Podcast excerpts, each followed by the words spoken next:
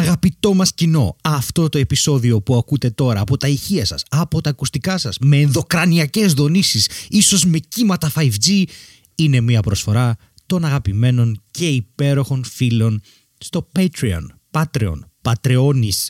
Οι άνθρωποι αυτοί θέλουν αυτή την εκπομπή τόσο πολύ που κάνουν κάτι ανυπέρβλητο για τον κόσμο. Του ίντερνετ και τον πραγματικό μας κόσμο βάζουν το χέρι στην τσέπη και μας ενισχύουν με τα πραγματικά δικά τους λεφτά που βγάζουν με κόπο και υδρότα ή από έναν πάρα πολύ πλούσιο θείο που κληρονόμησαν και θα μας αγοράσουν κάποτε cast. Όχι, ξεφεύγω, ξεφεύγω αν θέλεις και εσύ να συνεχίσεις να υπάρχει αυτό το podcast και να είναι μια υπέροχη ομορφιά, μπορείς αν θέλεις και εσύ να μας στηρίξεις βρίσκοντας πληροφορίες κάτω στην περιγραφή. Τα ονόματα που βλέπεις στο βίντεο στο τέλος ή κάτω στην περιγραφή του podcast είναι όλοι αυτοί οι γλυκύτατοι άνθρωποι που ε, πληρώνουν για να είμαστε εμείς στον αέρα. Εάν πιείς έναν καφέ, πιες και μία γουλιά στην υγειά τους. Γεια σας! Και καλώς ήρθατε σε ένα ακόμα επεισόδιο Μαρμελάδα Φράουλα, ένα podcast που έχει μεστώσει, έχει φτάσει το 71ο επεισόδιο της σειράς.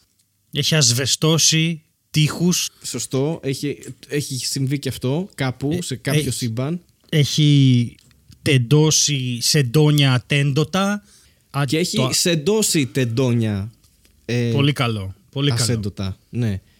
Ναι. Στα μικρόφωνα ε, οι, οι δύο υπεύθυνοι αυτού του podcast, ε, Στέλιος Ανατολίτης και, και Χάρης Νταρζάνος. Όχι. Ωραία. και ένας άλλος.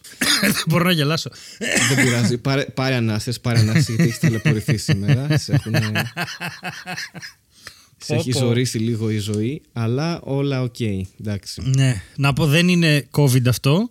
Ε, αν και ας κάνω κανένα τεστ μετά από αυτό, μπορεί να τον ανέπτυξα μέσα μου αυτόν τον ιό. Έτσι Μπορεί, μπορεί κάτι να, άλλο. Μπορεί να τον γέννησα εγώ τελικά και να το μετέφερα σε μια νυχτερίδα ενώ τριγυρνούσα το βράδυ στην Αθήνα ψάχνοντας το αμάξι μου. Φαντάζεσαι Σαν... δύο χρόνια μετά ε, στην κοινωνία των νυχτερίδων να τους έχει χαμηθεί η ζωή, ξέρω εγώ, επειδή εσύ ξεκίνησε έναν ιό και να βρίζουν πόρε γαμό το δύο χρόνια μέσα στη σπηλιά ενώ θα μπορούσα να ήμουν έξω και να ζω τη ζωή μου. δεν θα, δεν θα συνέβαινε αυτό στις νυχτερίδες ποτέ. Θα ήταν, θα ήταν το ίδιο, απλά με, με κάποιο ιό. Όπως συμβαίνει στις νυχτερίδες γενικά. Ξέρω ότι είναι πάρα πολύ πρωί τώρα για τους περισσότερους για να πω αυτό που συνέβη, αλλά... αλλά πρέπει να το πεις. Πρέπει Εγώ θα, να το θα πω. ήθελα να το ακούσω. Ναι, λέω ότι μόλις έτρεξα δύο γύρους όλο το τετράγωνο, σε αίσθηση βιάζομαι. Πρέπει να το κάνω αυτό, αλλιώς δεν θα λυθεί το θέμα μου. Όπου το θέμα μου ήταν ότι. Δεν θα αντέξει σήμερα. Δεν θα αντέξει, όχι, δεν θα αντέξει. Η καρδιά μου δεν θα το αντέξει αυτό. Ε, ε, το θέμα μου ήταν ότι ξέχασα που ήταν παρκαρισμένο το αυτοκίνητο και στην ερώτηση που είναι τα μάξι, εγώ είπα μια θέση, αλλά δεν ήταν Και μετά ήταν ένα τέτοιο. Εντάξει, είδα τώρα πρέπει να πάρω ένα ταξί όμως για να προλάβω και μου λέω Άχι! και βγήκα έξω και άρχισα να τρέχω. Και, και, και να το βρήκα! Αυτά είναι τα πνευμόνια μου έτσι Αυτό που ακούγονται. Ναι. ναι, γιατί κανονικά όταν ε, βγαίνω να Θέλω να πω κάτι τώρα εδώ, εντάξει. Θυμήθηκα που ήταν και μάλιστα θυμήθηκα ότι ήταν σε ένα μέρος που έκανα τον εαυτό μου conditioning για να το περιγράψει. Γιατί είναι δίπλα από ένα μαγαζί που άνοιξε ε, πρόσφατα και ήταν να πω ότι είναι εκεί ρε παιδί μου δίπλα από αυτό το μαγαζί. Και τελικά ήταν εκεί όντως. Και μάλιστα ε, είχε γίνει και ολόκληρο σκηνικό γιατί έπρεπε να πετάξω μέσα από το αμάξι κάτι καφέδες και όπως τους πέταξα ήταν ένας άνθρωπος ο οποίος είχε ένα τρίκυκλο και έβγαζε ανακυκλωμένες κούτες από τα σκουπίδια ο άνθρωπος γιατί τις μάζευες στο τρίκυκλό του. Ξέρω. Όχι, okay. ίσα ίσα ο άνθρωπος μου άνοιξε τον κάδο και μου είπε: Έλα, πέτα τον καφέ σου να μην σε ενοχλώ. Και εγώ ήμουν. «Ε, σε ευχαριστώ, είσαι αδιανόητο ευγενικός για την κατάσταση. Πώ ανοίγουν πόρτες, ξέρω εγώ, ή να μπεις, ας πούμε. Σε ναι, κάπως έτσι μου άνοιξε τον κάδο για να ναι. πετάξεις καφέ. Οπότε δεν είχα κανένα λόγο να ξεχάσω αυτό που έγινε. Απλά επειδή το τελευταίο καιρό έχει υποστεί ένα βανδαλισμό εδώ η γειτονιά από διάφορα έργα που γίνονται και τρύπες που ανοίγουν και τις κλείνουν, ε, δεν υπάρχει καθόλου πάρκινγκ. Τίποτα. Οπότε κάθε φορά κάνω ό,τι να είναι γύρους. Έχω παρκάρει και ξέρω, 600 μέτρα μακριά, ας πούμε, για να μπορέσω να, ναι. να πάω σπίτι. Και επειδή δεν οδηγάω συχνά, όταν οδηγάω, οδηγάω μόνο το μηχανάκι, το έφαγα freaky full τώρα και δεν το, δεν το θυμόμουν. Και το χειρότερο είναι οι τύψεις που ήρθαν αφού το θυμήθηκα. Ότι σε φάση καλά έχεις καταστρώσει ολόκληρο σχέδιο για να το θυμάσαι και το ξέχασες. Και, θέλω να πω εδώ. Ναι, ναι συγγνώμη. Ότι να, θέλω, να, θέλω να πω. Είναι θετικό να... που κλείνουν τις τρύπες, γιατί και αυτό θα μπορούσε ναι, να μην συμβεί. Ναι, ναι, ναι. Απλά θα ναι. μπορούσαν άμα είναι να τις ανοίξουν για να τις ξανακλείσουν και να μην κάνουν τίποτα ναι. στην διάμεση να μην το κάνουν ναι, αυτό. Ναι. Τώρα φτιάχνουν εδώ πέρα κάτι, κάτι στρώνουν ένα τσιμέντο, ρίχνουν κάπου και έχουν κλείσει δύο πεζοδρόμια με. Πώς τα λένε αυτά τα. τα, τα, έλα ρε, αυτά που ανεβαίνεις πάνω για να βάψεις. Έχω ξεχάσει τώρα. Αυτά που είναι έξω από τις πολυκατοικίες και τις βάφουν. Τι εννοείς. Έλα, δεν βάζουν κάτι πράγματα στα οποία πατάνε οι εργάτες πάνω και φτάνουν μέχρι τον τρίτο. Σκαλωσιά, ναι, έχουν βάλει σκαλωσιές παντού. Σκάλωσες με αυτή τη λέξη. Σκάλωσα, έτσι, μπράβο. Χαίρομαι πάρα πολύ που το επίπεδο το κρατάμε εξαιρετικά χαμηλό για άλλη μια φορά. Ναι, ναι. ναι. ναι. Ε, και σκάλωσα λοιπόν με τις καλοσιές και σκάλωσε και όλο ο κόσμος που ψάχνει πάρκινγκ γιατί έχουν πάρει τουλάχιστον 12 θέσεις πάρκινγκ με αυτόν τον τρόπο. Ναι. Το οποίο ξέρεις, σε μια γειτονιά που είναι μετρημένα τα αυτοκίνητα. Είναι κρίσιμο. Ναι, τι προκαλεί. Ναι, είναι ναι. κρίσιμο, είναι κρίσιμο. Όχι, όταν, ε, όταν μετέφερες το μήνυμα ότι βρήκες το αυτοκίνητο, ένιωσες έτοιμος ότι εντάξει, τώρα μπορώ να πεθάνω ήσυχος, ας πούμε, ναι. σαν το μαραθωνοδρόμο. Ναι, ναι, ότι, ναι, ναι. Ε, το, το, τα κατάφερα και τώρα μπορώ να πεθάνω. Γιατί εγώ κάπως έτσι άκουσα το τηλέφωνο πριν, δεν ξέρω. Αυτό ήμουν. Ε, Ήταν ναι, αυτό ακριβώς. Okay. Και δηλαδή, αν είναι να γίνει, ας γίνει τώρα που έχω δώσει το μήνυμα. Δηλαδή, αν ήμουν ο Φιδιπίδης, πέτυχα. Ναι, ναι. Αυτό. Και θέλω να πω επίσης εδώ το πόσο λάθος είναι αυτό το να είσαι fit και να τρέχεις. Γιατί μπορεί, ε, εγώ, ε, αν εξαιρέσεις το τελευταίο. Ε, πώς να πω, μέσα στη χρονιά έτρεχα, τώρα το καλοκαίρι λίγο τα παράτησα, τώρα κάνω κάτι κινήσεις και τέτοια. Δεν, δεν είμαι fit. Δηλαδή, όσο και να τρέχω που ξεκινάω και κάνω ζέσταμα και μετά τρέχω και μετά μπορώ να τρέξω 3-4 χιλιόμετρα, ας πούμε, παρόλο ναι. που είμαι χοντρός και άμα χάσω κιλά τρέχω και 5 και 6 και παραπάνω. Ε, που Καλά, αυτά είναι πολλά. το, το βάρος παίζει ρόλο. Στο... Ναι, παίζει δηλαδή... πολύ μεγάλο ρόλο. Ναι. Και πέρα το ότι παίζει πολύ μεγάλο ρόλο, παίζει πολύ μεγάλο ρόλο και το τιμικό σύστημα έχεις. Γιατί ε, εγώ, δεν, εγώ από μικρός, ας πούμε, δεν έκανα ε, ε, αντοχές. Έκανα κυρίως ε, εκρηκτικά. Έκανα χορό ρε παιδί μου και μπάσκετ ας πούμε. Οπότε Έκανε δεν... εκρηκτικά. Ναι, ήταν εκρηκτικές ασκήσεις. ναι, και βόμβες, εννοείται και βόμβες. Οπότε το σώμα μου γενικά δεν είναι φτιαγμένο για να τρέχει, είναι φτιαγμένο για να κουβαλάει. Αυτό είναι, έτσι ναι. είναι τώρα η φάση. Ναι, ναι, ναι, και γενετικά αυτό είναι. Και δεν έχω, έχω έχω αρκετούς μίστρε, παιδί μου, και πολύ λίπος αυτή τη στιγμή. Οπότε αυτό δεν βοηθάει να τρέξεις καθόλου. Γιατί θέλει πολύ οξυγόνο όλο αυτό το πράγμα. Και δεν Ισχύει. παλεύεται. Ναι, είναι και... ενδιαφέρον. Και εγώ ήμουν ακριβώς το αντίθετο. Δηλαδή, ποτέ δεν έκανα βάρη και τέτοια. Πάντα ήμουν του τρεξίματος, της mm. μπάλας, του τέτοιου. Οπότε είμαστε ακριβώς το αντίθετο σε αυτό. Ε, είναι που σε πάει. Καλά, η μπάλα είναι full αναερόβιο. Δεν είναι. Έχει sprint πολύ. Ναι, θέλει δύναμη. Έχει, έχει. Δεν είναι. Αλλά το μπάσκετ θέλεις sprint και άλματα. Οπότε είναι ένα έξτρα. Τέλος πάντων. Α, και μπάσκετ όταν είσαι, ξέρω εγώ, 1,72 ε, και παίζεις μπάσκετ με τα 1,97. Ξέρεις ναι. ότι πρέπει να τρέξεις διπλάσια γιατί δεν, δεν παλεύεται. Δεν. Ναι, γιατί να πηδήξεις δεν έχει νόημα. Δεν. Ε, όχι, ναι, δεν. Όσο και αν πηδήξεις. Δεν... Ναι, δεν έχει ιδιαίτερο νόημα. Ε, οπότε ναι, αυτό είναι. Περνάς κάτω τα πόδια τους βέβαια. Έχει ένα. Ξέρεις. Ε, ναι, οπότε... Ναι, εντάξει, δεν, δεν παίζει και το Space Jam. Είσαι, είσαι κανονικά. Ναι. ναι. Αλλά δεν ξέρω πώς μπορείς να περάσεις κάτω από τα πόδια κάποιου όταν είσαι 1,72 και αυτός είναι 1,97. Δηλαδή, εντάξει, λίγο υπερβολή θεωρώ. Ε, ξέρεις, συναχώνεσαι. Δεν είναι. Άμα αντιμετωπίζεις τα πράγματα με το. Ακροβατικά, πώς... ξέρω εγώ. Ε... Τύπου είσαι ταυτόχρονα cheerleader και παίχτης. Δηλαδή, τύπου ξέρεις, κάθονται αυτοί με ανοιχτά τα πόδια και σε περνάς από κάτω και σηκώνεσαι και καρφώνεις και τέτοια, ξέρω εγώ. Το βασικό το είναι να παίζει αν είσαι 97, είναι να παίζεις πάντα με φούστες, ώστε το 1,72 να χαζεύει. Τέτοια φάση. Όχι. Το, ε...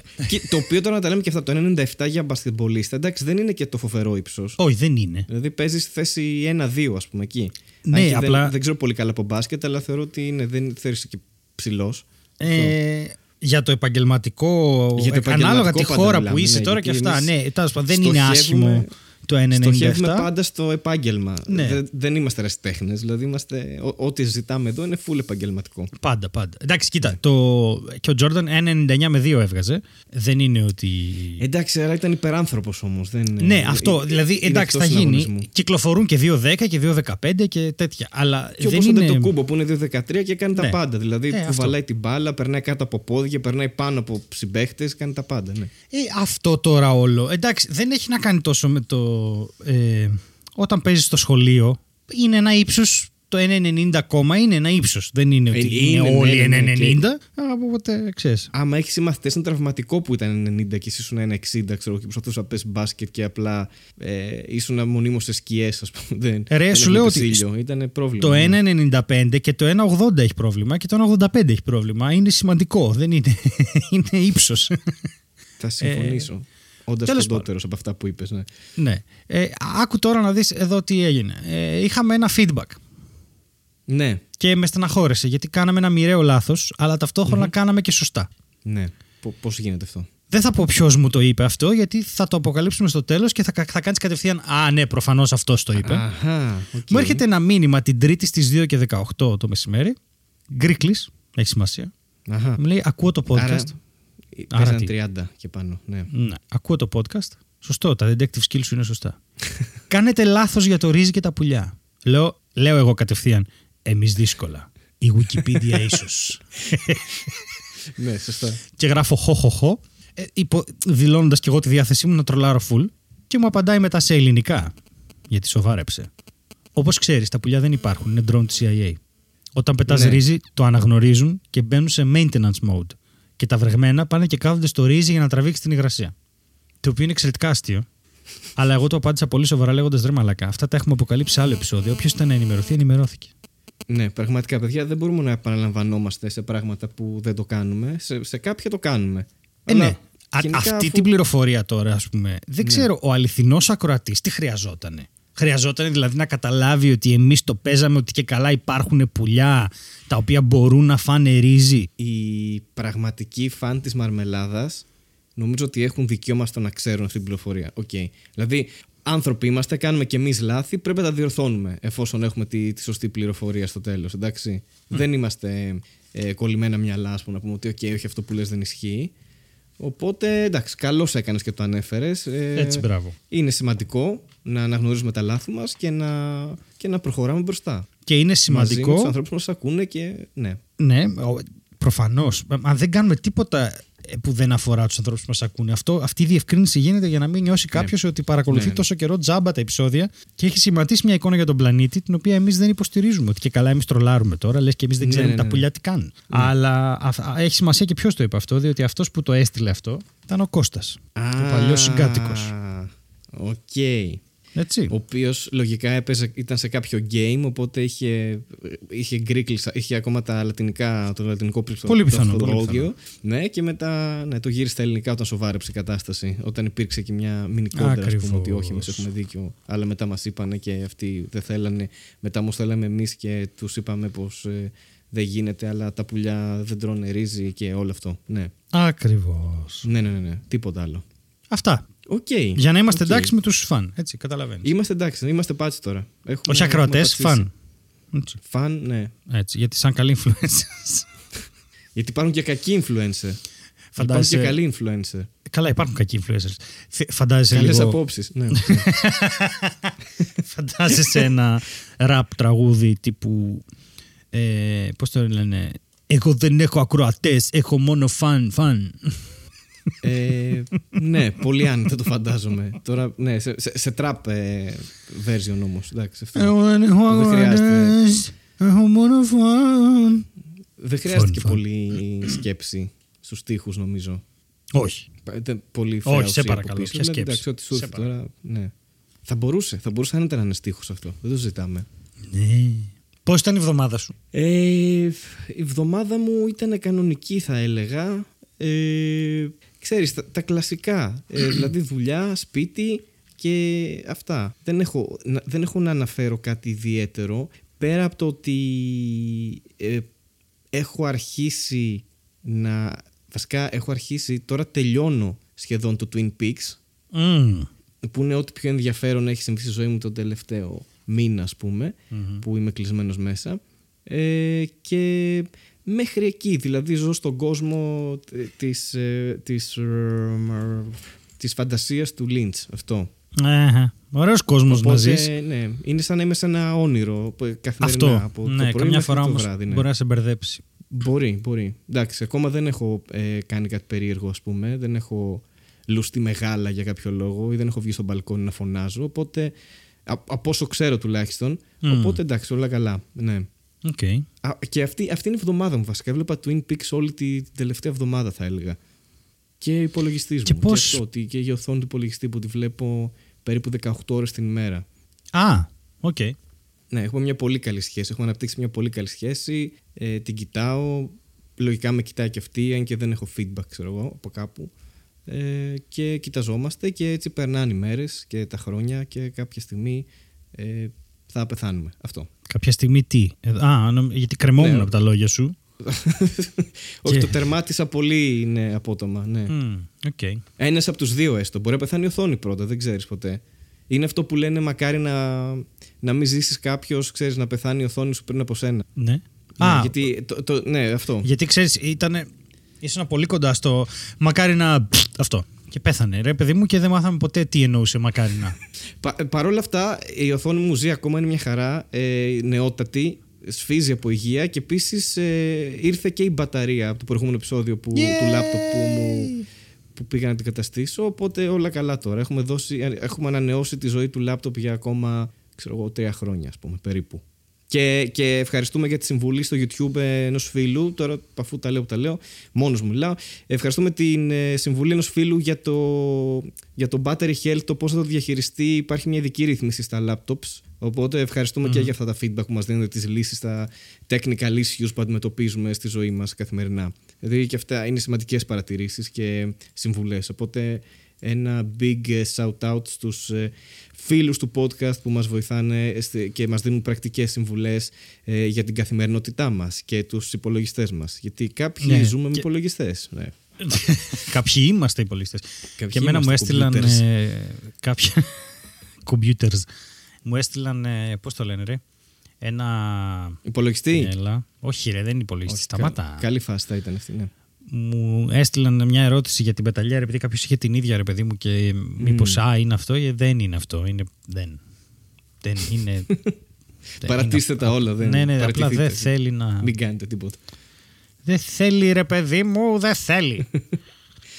ε, Εσένα πέρα από το σημερινό τρέξιμο, πώς ήταν η εβδομάδα σου; Έχεις, έχεις ε, να κάνεις report κάτι, ε, να κοίτα, καταγγείλεις κάτι; Εμένα η εβδομάδα μου είχε ένα. Πώς να το πω, ένα.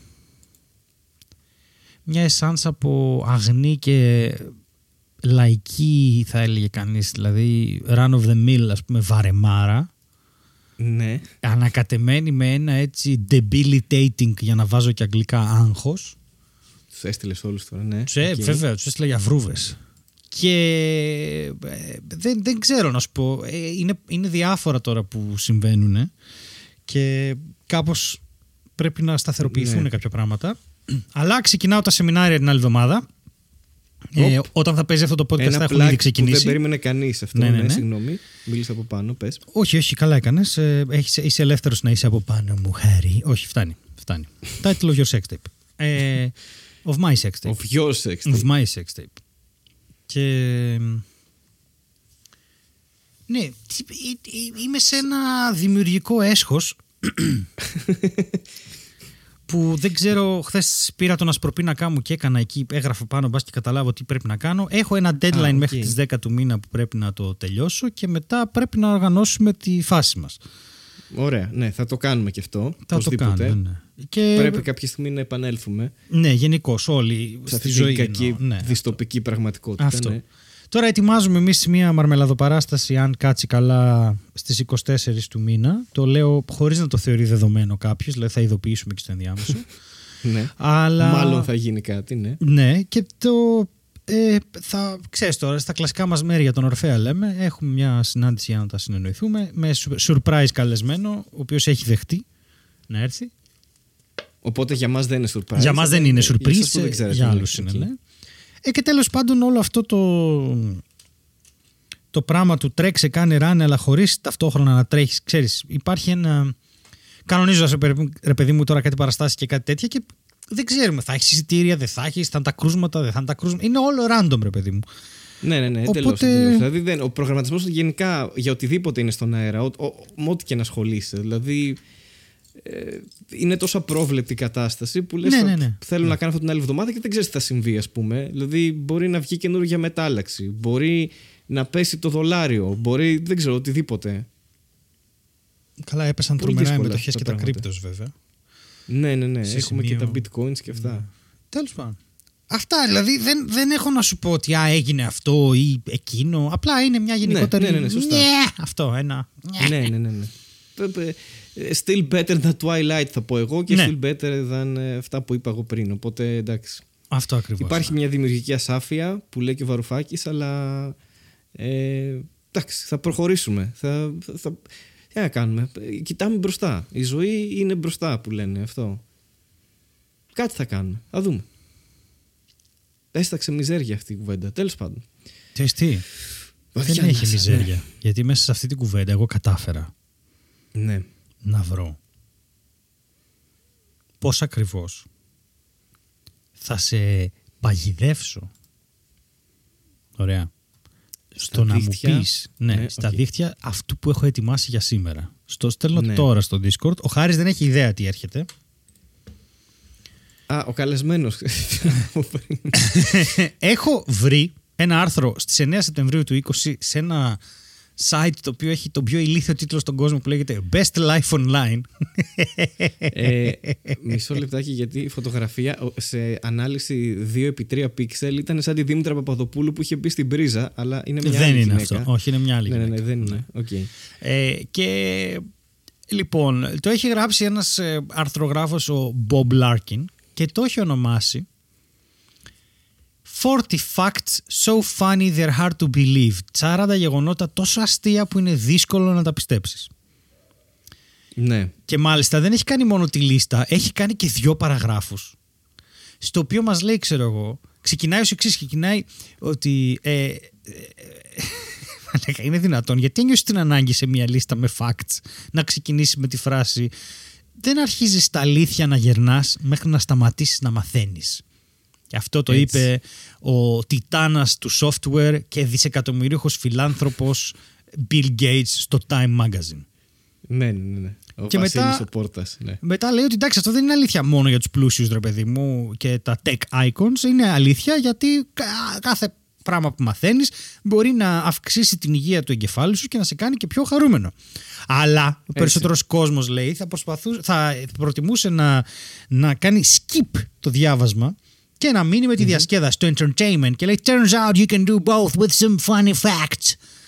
Και μετά, Ωραία. αφού τελειώσει αυτό, που λέω εντάξει τώρα πόσο funny θα είναι αυτά τα facts. Δηλαδή είμαι έτοιμο Έλα, ντε. είμαι έτοιμος να Πραγματικά, μάθω. και εγώ είμαι περίεργος. Ναι, πραγματικά δηλαδή σε φάση, άμα, άμα αρχίσω και κατουράω από το γέλιο, δεν θα, θα πω Α, μου το είπε ο Μπομπ Λάρκιν. Μου το είπε. ότι- Με είχε προειδοποιήσει. Ναι. Γι' αυτό έχω φέρει μαζί μου ένα μπουκάλι. Όχι, όχι. Α, όχι, όχι, όχι. Ναι. Και, λέει, και συνεχίζει μετά γιατί θέλει, είναι αυτό που λέμε στα, στα αγγλικά που λένε το drive the point home.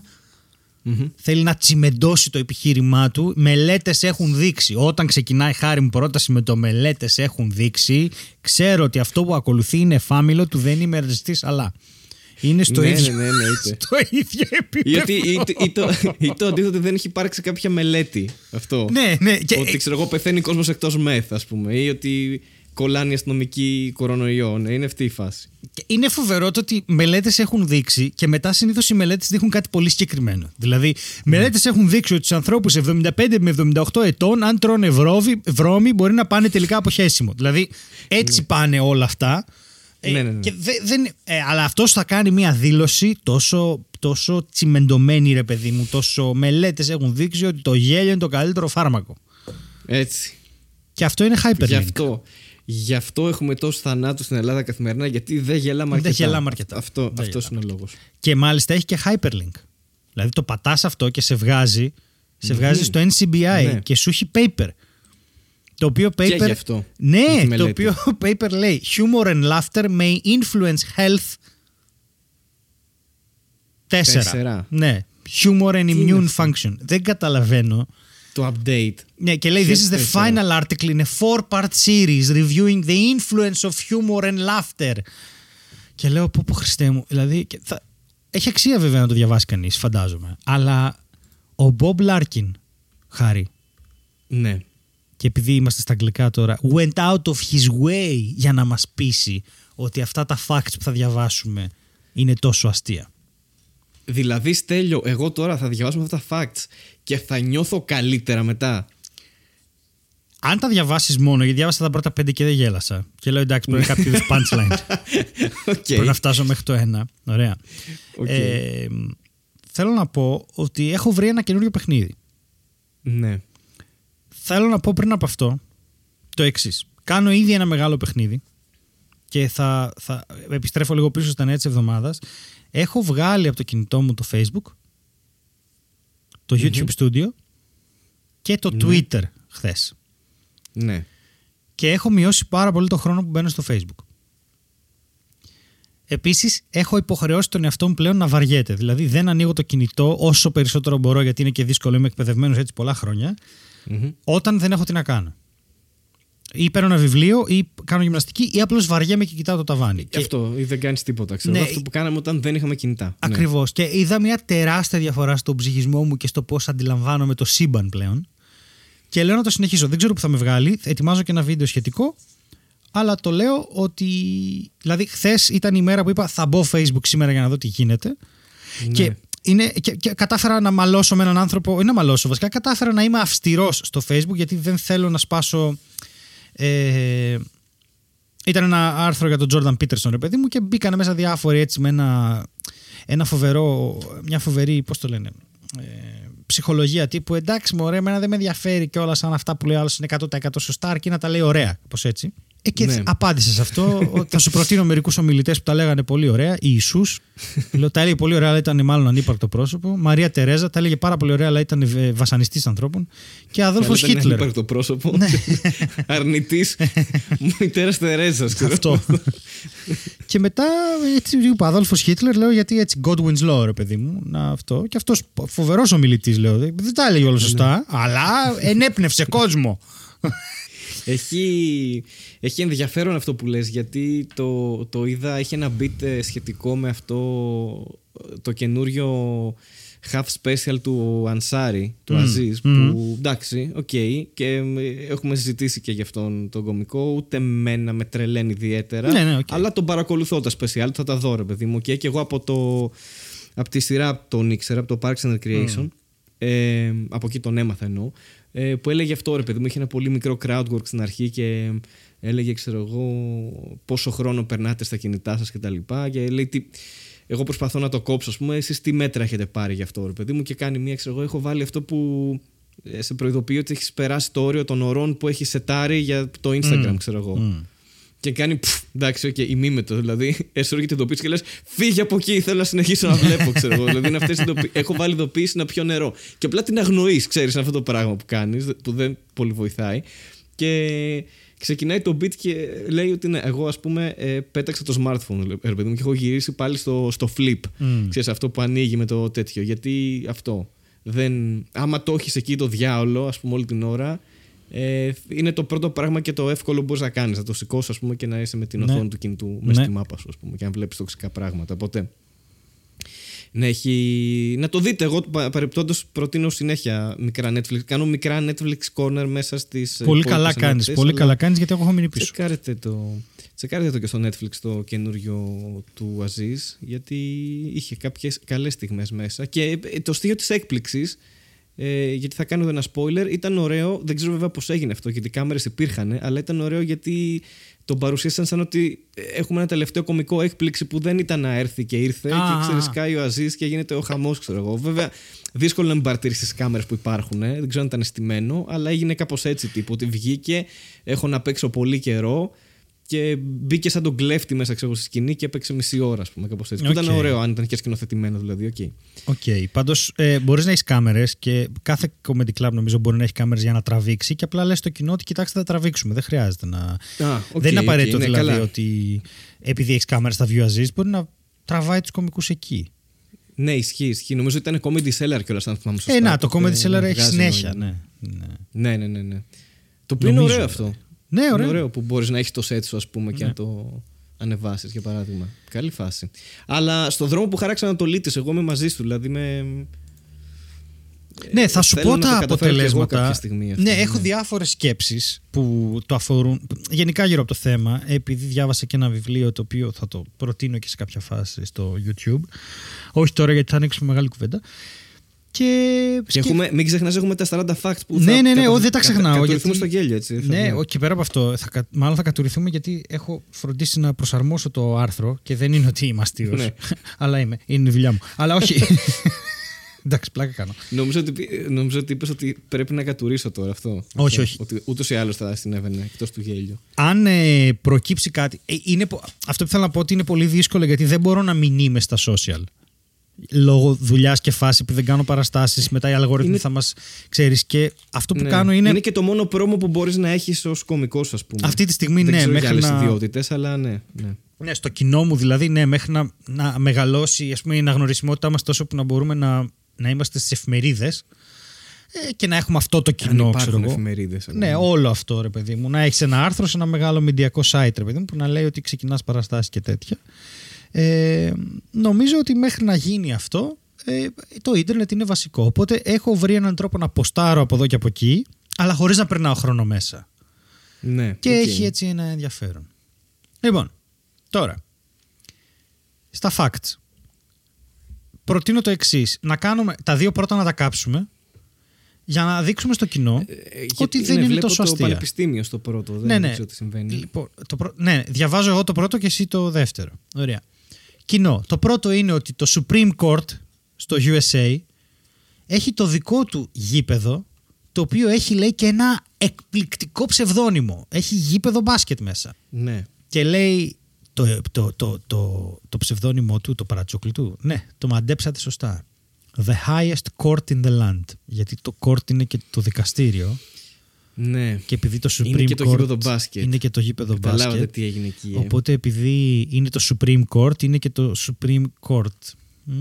Ωραία. Εγώ να πω ότι ήδη νιώθω χειρότερα Α, από, μπράβο. μετά από αυτό το αστείο. Α, μπράβο. δηλαδή, ήδη πέσαμε από το νούμερο Έτσι. ένα. Δηλαδή, είναι βασικός κανόνας κομμωδίας του ξεκινάς δυνατά, ας πούμε. Ε, ναι, ναι. ναι. Ε, και εδώ μας απογοήτευσε full το πρώτο fact, αλλά οκ. ναι, ναι, ναι, ναι. Θες να διαβάσω εγώ το δεύτερο, Ναι, δηλαδή. ναι, Θες ναι. να το πάμε έτσι; Ναι, ναι, ναι. Α ρίξουμε λίγο τους τόνους. Ναι, ναι, ναι.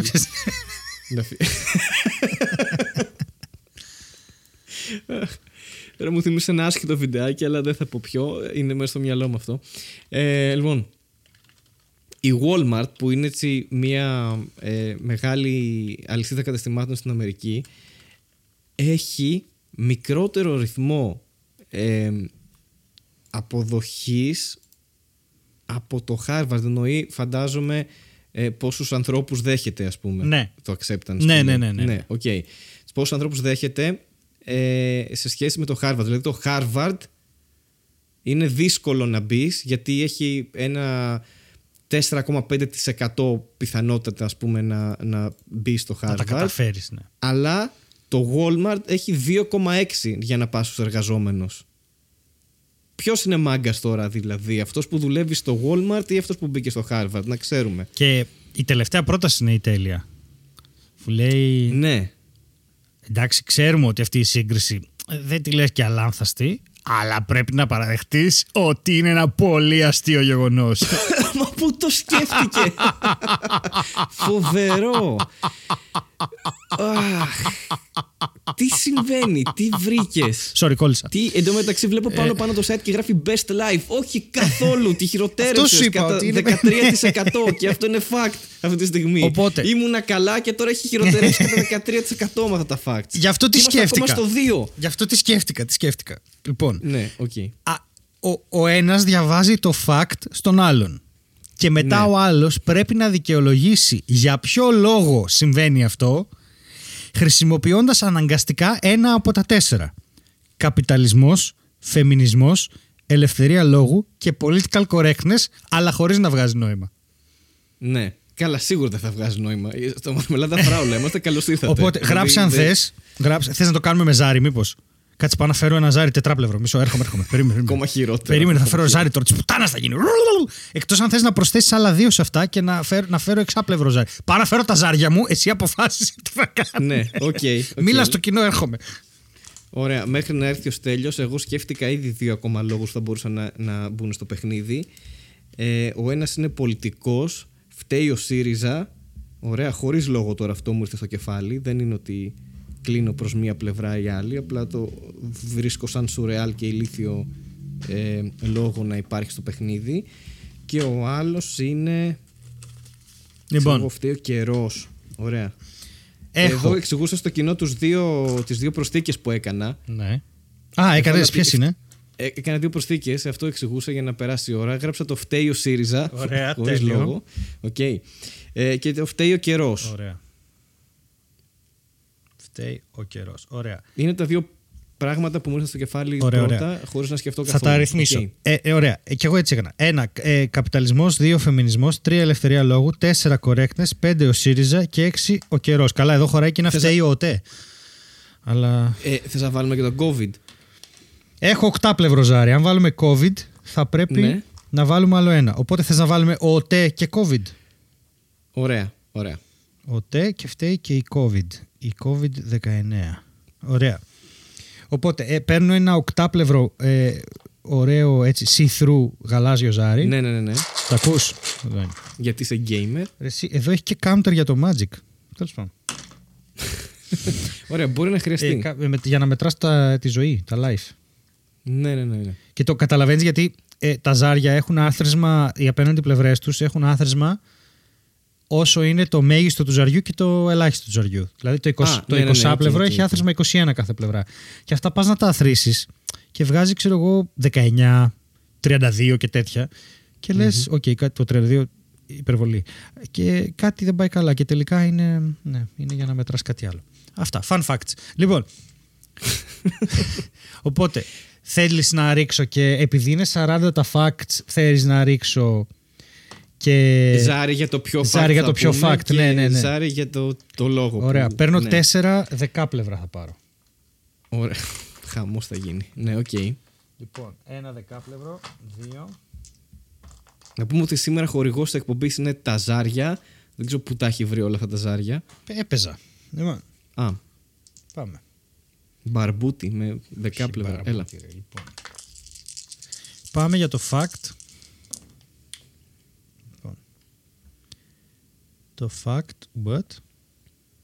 Τι είναι αυτό; Α, Και πώς ξέρουμε, πώς θα διασφαλίσουμε ότι δεν είναι στημένο το, γιατί δεν έχω κανένα το ρίξιμο συμφέρον. του ζαριού. Ε; Δεν έχω κανένα συμφέρον από αυτό. Ναι, οκ, εντάξει, μας έπεισες τώρα. Το, 10... Ξέρω τα, συμφ- τα συμφέροντα πίσω από τα ζάρια. Πες, το 16. 16. Θες να το διαβάσω εγώ ή εσύ; Ε, σ- ε, διαβάζω εγώ και, και εσύ δικαιολογείς με το. Ωραία, δεν στο λέω. Για να το διαβάσω Οκ. πρώτα. Η Βασίλισσα, το fact 16, είναι το. Δεν μ' αρέσει που γελάς πάντως. οκ.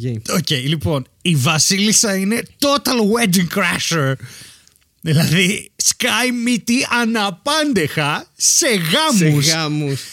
Αν προσκαλέσεις τη Βασίλισσα της Αγγλίας στο γάμο σου, ακόμα και αν δεν είσαι βασιλική οικογένεια ή αίμα, ωραία, υπάρχει μια περίπτωση ότι θα σκ- μπορεί μπορεί να σκάσει μύτη έτσι κι αλλιώς. Γιατί το έκανε ήδη σε ένα ζευγάρι στο Μάντσεστερ το 2012.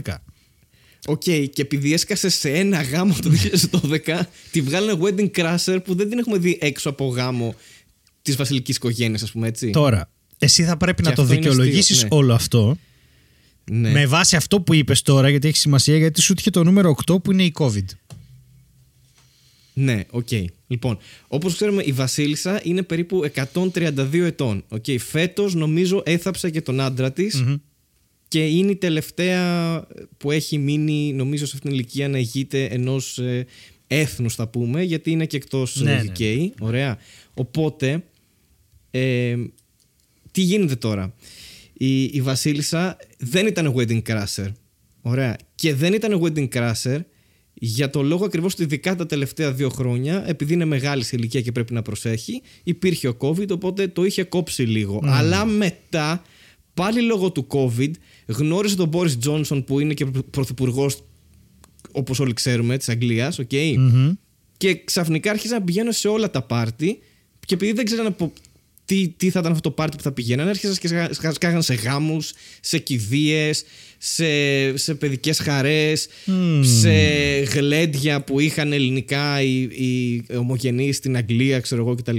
Κλασική. Σε stand-up παραστάσεις Έλληνων, κο- Έλληνων κομικών που πηγαίνουν και παίρνουν στο Λονδίνο. Άρχισε να κρασάρει τα πάντα με Boris Johnson, γιατί από ό,τι φαίνεται ο Boris Johnson έχει κάνει πιο πολλά COVID party Ναι. και από ότι εγώ έχω πάει σε πάρτι στη ζωή μου γενικότερα. Οπότε, με λόγω COVID η Βασίλισσα έχει γίνει όχι απλά wedding crasher, έχει κρασάρει όλα τα events που υπάρχουν το τελευταίο τρίμηνο. Αυτό. Κλασική μαλακισμένη συμπεριφορά Βασίλισσας. Ε, ναι τώρα, εντάξει. Από το σκάκι την ξέρουμε κιόλας. Α, μπράβο. Πάει όπου θέλει. Ό,τι να όπου είναι. θέλει. όπου πάει. θέλει κάνει. Ό, όπου θέλει κάνει. Καλά. Διαγώνια πάνω κάτω. Αλλάζει, Ε. ξέρω εγώ. Είναι πιόνι, γίνεται Βασίλισσα. Ό,τι γουστάρει κάνει. Οκ. Είναι Βασίλισσα, γίνεται πιόνι. Δεν υπάρχει του κανόνες, αλλά δεν πειράζει. Μ' αρέσει η εξήγησή σου. Ναι. Εντάξει, μέχρι να βρεις Δεν δηλαδή τους έβγαλε κανόνες για το ιδιαίτερο νόημα, σκάκι. έτσι, να το εγώ πούμε και αυτό, αλλά, Σου δίνω ναι. ναι. Τι είναι, δεν είναι; Δεν έβγαλε ιδιαίτερο νόημα, λέω, αλλά οκ, εντάξει, ο- καταλάβατε. Προσπαθούμε να κάνουμε κάτι εδώ. Όχι, έβγαλε. Δεν Εγώ, είναι scripted, εγώ νομίζω ε. είμαι full. ε, Δηλαδή δεν έχω άλλη απορία. Στη ζωή μου. Εγώ την έχω δει και στο Ψυρρή δηλαδή σε πάρτι. Γι' αυτό σου λέω. After party από γάμο, ναι. Σε γνωστό ξενοδοχείο. Ωραία. Στο 7ο. Σε αυτό που επίπεδο. τρύπωσε Ω, η Βανδί πώς με λέει, τον πώς το τέτοιο. λέτε εδώ. Στο Ελλάδα. Στο ναι. γνωστό Ε, ξενοδοχείο, ένα τρυπόσιουμε. Λοιπόν. Ωραία. Ε, Ναι. Φαντάζομαι τη Βασίλισσα, ναι. Σε ξενοδοχείο να ακούει αυτό το τραγούδι. Θες να βάλεις random number generator εσύ και να μου πεις ή θες να ρίξω ζάρια; Όχι, Ζάρι, θα το πάμε παραδοσιακά Ωραία, τώρα. ωραία. Αφού το Λοιπόν. ξεκίνησες έτσι.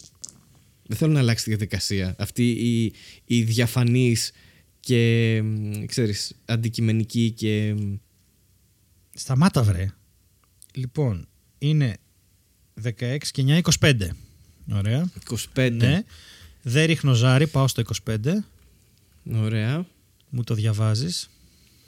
Και αφού μου το Περίμενε, διαβάσεις και γιατί- μου πεις τώρα, ρίχνω το, το οκτάπλευρο.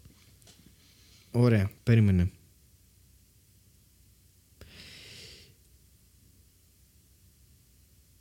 Λοιπόν, αναφέρεται το 25 μετά από αυτό το μίνι εγκεφαλικό που έπαθα γιατί προσπαθούσα να καταλάβω το όνομα. Α, οκ. Προσπαθούσα να καταλάβω ποιο είναι το όνομα. Δεν το ξέρεις. Λοιπόν, ε, ε, το ξέρω σαν φάτσα, αλλά δεν ήξερα ότι έχει δύο Ναι. ε, επίθετα, ας πούμε. Neil deGrasse φαντάζομαι. Tyson διαβάζεται. Ναι, Neil deGrasse Tyson λοιπόν έχει ένα μονοπάτι καριέρας Μου αρέσουν αυτές οι απευθείας Μεταφράσεις. Οι απευθείας ε, ε, μεταφράσεις από αγγλικά σε ελληνικά Όπως ε, σκεφτόμουν ένα ηλίθιο τώρα ότι ξέρω εγώ έπεσα στον έρωτα Τύπου, Πω. ξέρεις που λέμε fall in love Ναι. το ερωτεύτηκα, έπεσα στον νερό. Τέλος πάντων, ο Neil deGrasse Tyson λοιπόν έχει ένα ε, ε, ε, μονοπάτι καριέρας το οποίο δεν μπορείς να φανταστείς ποιο είναι ούτε να μαντέψεις. Ωραία. Και λέει λοιπόν το, το fact ότι όσο ήταν ε, απόφυτος στο σχολείο στη, στη, στην τελευταία χρονιά ξέρω εγώ ε, ο αστροφυσικός Neil deGrasse Tyson θεώρησε ότι είναι καλή ιδέα να γίνει stripper για να κερδίζει έξτρα χρήματα. Εν τω μεταξύ έχει link σε σύνδεσμο, έχει link σε σύνδεσμο, έχει link το οποίο ε, σου εξηγεί μάλλον τι είναι stripper για λεφτά. Όχι, είναι ένα βίντεο Προφανώς δεν ξέρουμε. με τη συνέντευξή Α, ένα του. βίντεο Είναι η που- πηγή που του είναι fact. Ναι. Ο Neil deGrasse Tyson που κάνει το, ε, το stripper. Δεν πάτησα πάνω. Ήξερα ότι είναι παγίδα. Ε, οπότε λέει ότι πήγε σε ένα κλαμπ και ε, παρατήρησε εκεί τους χορευτές που κάναν το performance τους. Ποιο τραγούδι είναι. Ε, μαλάκα. στο τραγούδι Great Balls of Fire με αυτή τη φοβερή προφορά που ναι, μόλις, αλλά είναι ε, το ξεστόμησα. Great Balls of Fire. Και χορεύουν Ναι, δηλαδή- άντρες stripper. Great Balls. Ναι, ναι, ναι, ναι, δηλαδή τη συ- Τα μεγάλα φλογερά αρχίδια. Ο- το είπες πιο λαϊκά, θα έλεγα οι τεράστιες μπάλες της φωτιάς. Που θα Όχι. μπορούσε να είναι και τίτλο στο Harry Potter. Άνετα. Μαλάκα σκέψου λίγο ένα, ένα στριπτιτζάδικο στην Εθνική Οδό που να λέγεται τα μεγάλα φλογερά αρχίδια.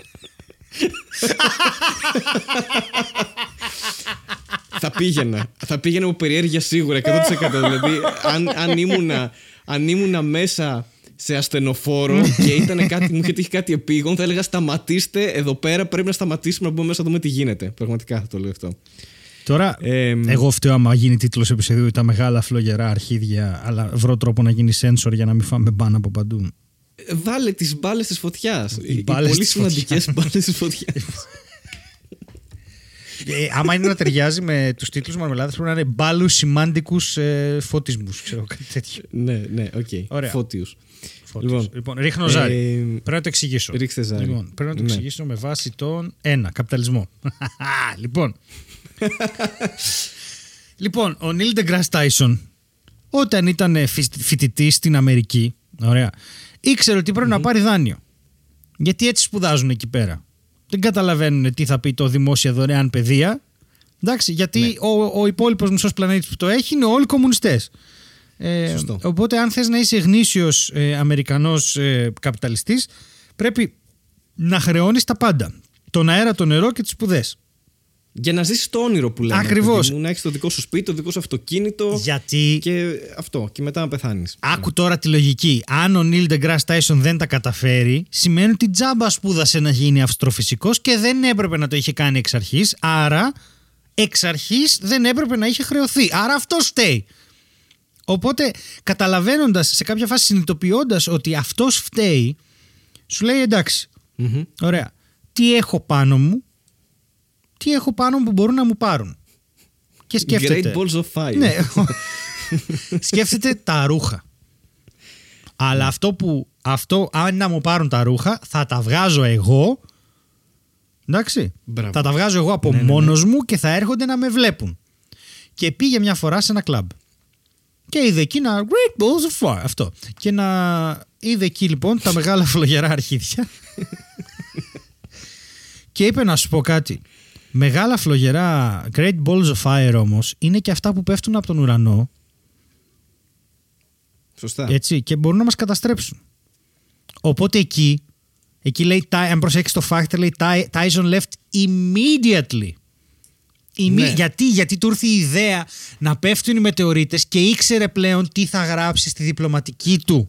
Έπρεπε να μετρήσει, όπως είδαμε στην ταινία στον Don't Look Up, ας πούμε. Άρα, Ναι, οκ. πού καταλήγουμε; Ο καπιταλισμός φταίει που είναι αστροφυσικός γιατί; Με, τη- με το άγχος του να μην του πάρουν και τα τελευταία ρούχα σκέφτηκε ένα εναλλακτικό μονοπάτι καριέρας το οποίο εν τέλει από μια τυχαία στιγμή όπως συμβαίνει σε όλα τα τυχαία μεγάλα άτομα του πλανήτη του έδωσε τη δυνατότητα να γίνει ένας καλύτερος αστροφυσικός. Έτσι, άμα σπουδάζει τζάμπα δεν θα το έχει αυτό. Άντε, μπράβο. Τώρα θα προσπαθούσε ακόμα να βγάλει το φυσικό. Θα κάνει 8 χρόνια. Χειροκροτάω, έχω μείνει άλαλος. Έτσι, μπράβο. Αλήθεια. Ε, εν τω μεταξύ είναι φοβερή φωτογραφία γιατί θα μπορούσε να είναι αστροφυσικός τρίπερ όπως έχει ντυθεί. Ναι, άνετα. Και η, η- η διπλανή δείχνει λίγο προς, ε, την Δείχνει περιοχή λίγο ότι προς τον είναι καβάλο του, ναι. Ύποπτη, ναι. Και φο- φοράει ένα κοστούμι, ας το πούμε. Εντάξει, είναι σε κάποια. στα Emmys από ό,τι βλέπω. Και από μέσα φοράει ένα vest το οποίο είναι. το σύμπαν, αλλά ταυτόχρονα θα μπορούσε να είναι και φορεσιά σε strip club, ας Ναι, πούμε. μάλλον. Σίγουρα σε ένα strip club όπως το Great Balls of Fire. Okay. Εβαν, Όπως το βλέπω εγώ. Είσαι Ναι, έτοιμος; Οκ. Με έπεισες πάντως, ναι. Δεν έπεισα; είμαι έτοιμος, Α. αλλά πάμε, πάμε να το Α, οκ, κάνουμε. οκ. Α, Σε έπεισα όμως. Με έχεις πείσει ότι φταίει ο καπιταλισμός Οκ. για αυτό που συνέβη Χαίρομαι. στον Neil deGrasse Tyson; Τώρα. 23. Incorporated. Ναι. 23, α, είμαστε πολύ κοντά. Μμμ. Χάρη. Ναι. Δεν θέλω να σε σοκάρω. Ρίχνω και το οχτάπλευρο. Τέλεια. Αλλά υπάρχει μια γέφυρα. Γέφυρα. Πω. Υπάρχει μια γέφυρα. Είναι που είναι το Great Balls of Fire, δίπλα. Είναι. Sorry, αλλά.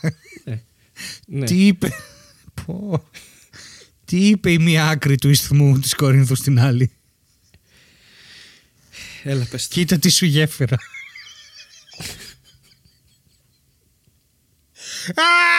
Να ζητήσουμε συγγνώμη από το κοινό για αυτό το αστείο. Α, Είναι πολύ πρωί για σας.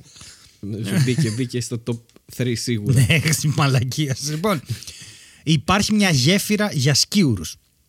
Και λέει ότι Ναι. μια πόλη στην Ουάσιγκτον έχει μια γέφυρα που βρίσκεται πάνω στην κορυφή ενός δέντρου, πάνω από έναν δρόμο, ο οποίος είναι εξαιρετικά έτσι πολύ άσχολος. Και περνάει συνέχεια Δεν είναι κόσμος. πολύ άσχολος ο δρόμος. Είναι. Ε, Πώς το λένε, έχει κίνηση. Ναι, έχει κίνηση, εντάξει.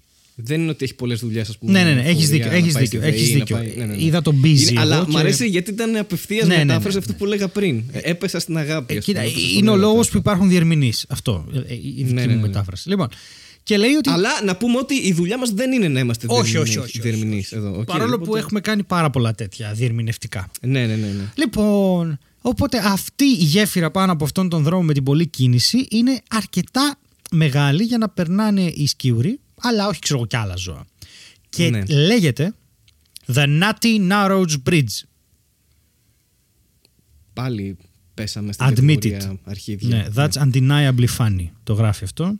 Undeniably funny. Θέλω να... Καταρχάς, Ναι. πέθανα στο γέλιο. Α, ναι, ο, α, γι' αυτό έκανες Ναι. μια παύση. Συγγνώμη, ναι. Ναι, ναι, ναι. Ε, έκανα μια παύση και να γελάσω. Δώσε μου λίγο χρόνο να γελάσω. Γελάω τώρα εγώ από μέσα Ναι, ναι, μου. ναι. Οκ, το δουλεύω. Το βγάζω λίγο από το σύστημά μου. Σταμάτα. το, το θυμάμαι. Ε, ναι, οκ. Ε, πάμε, πάμε. Το, το παραδέχτηκα ότι είναι αστείο. Undeniably αστείο κιόλας. Δηλαδή δεν μπορώ καν να το Έτσι, αμφισβητήσω το γέλιο που έριξα.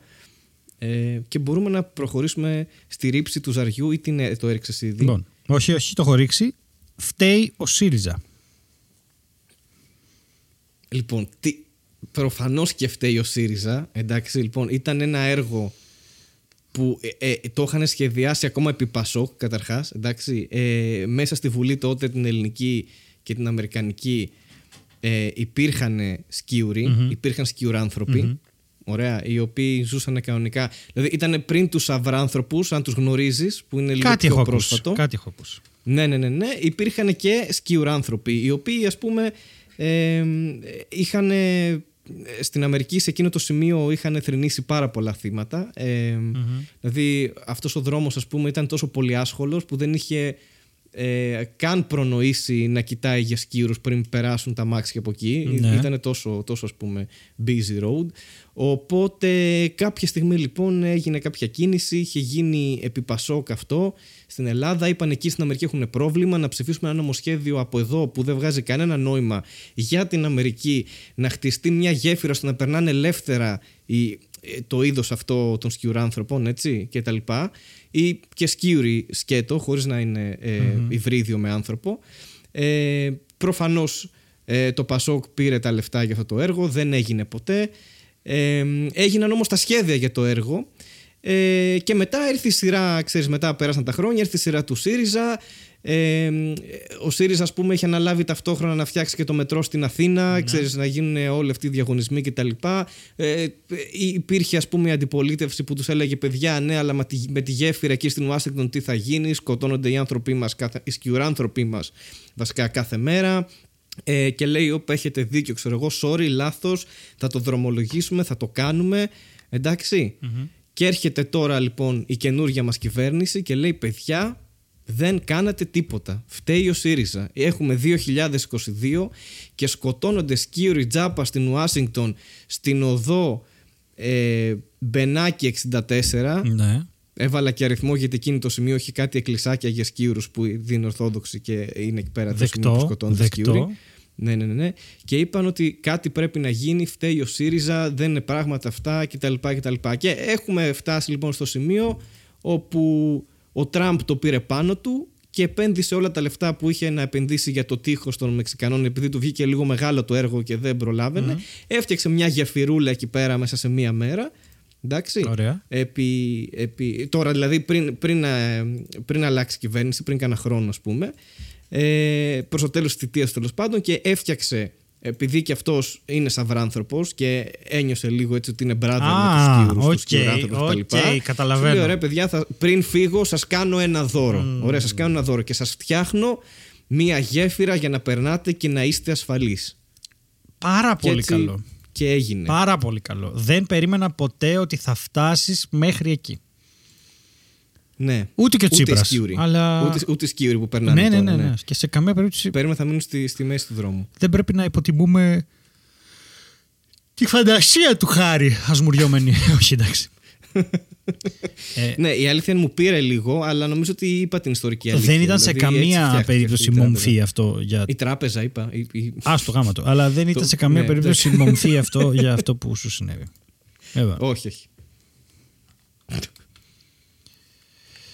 Ε, είσαι έτοιμος για το επόμενο; Είμαι, έτοι- ναι, Ωραία. έτοιμος. Άρα σου βάζω και μια Έτοιμος. βαθμολογία. Ε, 11 στα 10. Ε, Δηλαδή πήγες 11 στα 10, above πολύ and beyond. ρεαλιστική. Ναι, Ωραία. ναι, ναι. Πάμε. Λοιπόν, ρίχνω. Ρίξε μια ζαριά καλή. 29 έχει βγει εδώ, αλλά αν θες, περίμενε, περίμενε για να φτάσουμε και λίγο προς το τέλος. Α, 37. Έλα. 37. Ναι, ναι, πάμε με το Οκ. 37, γιατί έτσι να πάμε και προς τα κάτω. Λοιπόν, το 37 είναι το εξής. Ευτυχώς έχει. Εδώ, ας πούμε, πριν είχαμε τέσσερα επίθετα, τώρα έχουμε ένα. Ε, λέει λοιπόν το 37 fact, funny fact, για να είμαστε ειλικρινείς, ότι ο Ναμπόκοφ, ο οποίος είναι ένας ε, Ρώσος συγγραφέας, Ναι. ε, μάλλον είναι ο, ο, αυτός που επινόησε ε, τα emoji Ναι. Το 1969 ότι αυτός ε, εφηύρε την ιδέα να υπάρχουν ε, τα, τα emoji που γελάνε, τα emoticons και όλα αυτά το 1969. Οκ. Και, ε, επειδή κλικάρω στην πηγή, είναι όντως πολύ ενδιαφέρον αυτό. Ε, Οκ, Απλά θ- αλλά καθόλου αστείο. καθόλου. Όλα αυτά. Απλώς αν αυτό έγινε το 69, ξεχνιόμαστε. ο Ναμπόκοφ ήταν στη Σοβιετική Ένωση. Τέλεια. Ο Βλαδίμηρος. Ναι. Όχι, περίμενε. Όχι, στη Ρωσία ζούσε αυτός. Γεννήθηκε στον, ε, στο Σεντ Πίτερσμπουργκ και ήταν. Ρωσία κέντρο δηλαδή, Αγία Πετρούπολη. Ναι. Ε, και Αλλά α, μπορεί να ήταν και υποψήφιος για Νόμπελ, τέτοια κατάσταση. Λοιπόν, ωραία. Πάμε τώρα. Πρέπει... Αλλά το πιο σημαντικό που είχε κάνει είναι ότι. Ναι, τα ε, emoticon. βρήκε ναι. την ιδέα Πρέπει για να το τα δικαιολογήσω. emojis. Οκ. Λοιπόν. Τρία. Ελευθερία λόγου. Να το. Λοιπόν. Ο Ναμπόκοφ. Όπως ξέρουμε όλοι. Δεν, δεν έχω ιδέα. Ο Ναμπόκοφ λοιπόν έγραψε τα πρώτα του ε, νέα μυθιστορήματα στα ρώσικα. Εντάξει. Γιατί φαντάζομαι το λες επειδή ήταν στη Ρωσία, ίσως. Όχι, τα έγραψε στα ρώσικα γιατί το διαβάζω από τη Wikipedia και μάλιστα Α, ζούσε οκ, και στο οκ. Βερολίνο. Ωραία. και μετά Οκ, οκ. μετακόμισε στην Αμερική και άρχισε να γράφει στα αγγλικά ο άνθρωπος. Και έγινε και Ναι. Αμερικανός πολίτης το 1945. Οκ. Αλλά με τη γυναίκα του επέστρεψαν στην Ευρώπη το 1961 και έμειναν στο Μοντρό στην Ελβετία. Φτωχός. Τώρα, ε, έχει γράψει τη Λολίτα το 1955, που είναι ένα από τα μεγαλύτερα ε, μοντέρνα μυθιστορήματα, τα 100 καλύτερα λέει εδώ, στο 2000, σε μια λίστα του 2007. Ε, Βλέπουμε εδώ πέρα έναν άνθρωπο ο οποίος ε, γεννήθηκε ε, το 1899 σε μια πλούσια οικογένεια της, ε, ε, της, της, της ε, Russian, ε, πώς λέγεται αυτό, ήταν ευγενής μωρέ η δική του. Ναι, αστική ας πούμε. Και Αστική κοινωνία της Ρωσίας. Και αυτό γιατί είχε και ρίζες λέει στο 14ο αιώνα με τον ε, πρίγκιπα, έναν τάταρο πρίγκιπα. Εντάξει, τάταρος. Ωραία. Τώρα, εδώ Λέμε βλέπουμε τη λέξη τάταρος, γιατί είμαι ηλίθιο. ναι, οκ. το 1917 στην Επανάσταση του Φεβρουαρίου ο πατέρας του Ναμπόκοφ έγινε γραμματέας του Russian Provisional Government. Ναι. Ωραία. Για να φέρει τις, ε, ε, μετά από την Οκτωβριανή Επανάσταση η, η οικογένεια έπρεπε να φύγει για την Κρυμαία. Οκ. Και μετά μετακόμισαν εντελώς, πήγαν στην Ουκρανία. Λοιπόν, και ο πατέρας του έγινε πρόεδρος ε, της δικαιοσύνης, πως- όχι, υπουργός δικαιοσύνης στην, ε, στην κυβέρνηση της Κρυμαίας. Αυτό, όπως ξέρεις, δημιούργησε βαθιά στον Ναμπόκοφ μία φοβία ότι δεν θα ξαναδεί τον ε, πατέρα του διότι αυτός ως υπουργός δικαιοσύνης σε μια περίοδο πρώτου παγκοσμίου πολέμου έτσι, ε, υπήρχε περίπτωση να χρειαστεί να είναι τρομερά δίκαιος γιατί έτσι κάνουν οι υπουργοί δικαιοσύνης, είναι πάρα πολύ δίκαιοι. Ο πιο δίκαιος άνθρωπος είναι ο υπουργός δικαιοσύνης. Και μετά όλοι από κάτω είναι λιγότερο δίκαιοι από αυτόν. Μπράβο. Έτσι πάει. Γι' αυτό και οι δικηγόροι δεν είναι καθόλου δίκαιοι, αλλά οι δικαστές είναι. Έτσι. Ναι. Οπότε εκπαιδεύεσαι, άμα είσαι δικηγόρος, να γίνεις δικαστής. Τώρα, αυτά που λέω δεν χρειάζεται να κοροϊδεύετε, γιατί εγώ ξέρω. Ε, έτσι πάει το δικαστικό. Δηλαδή, άμα είσαι ας πούμε δικαστής και βγεις ανάποδα, ξέρω εγώ, ή περάσεις κόκκινο, έχεις δίκιο. Ναι.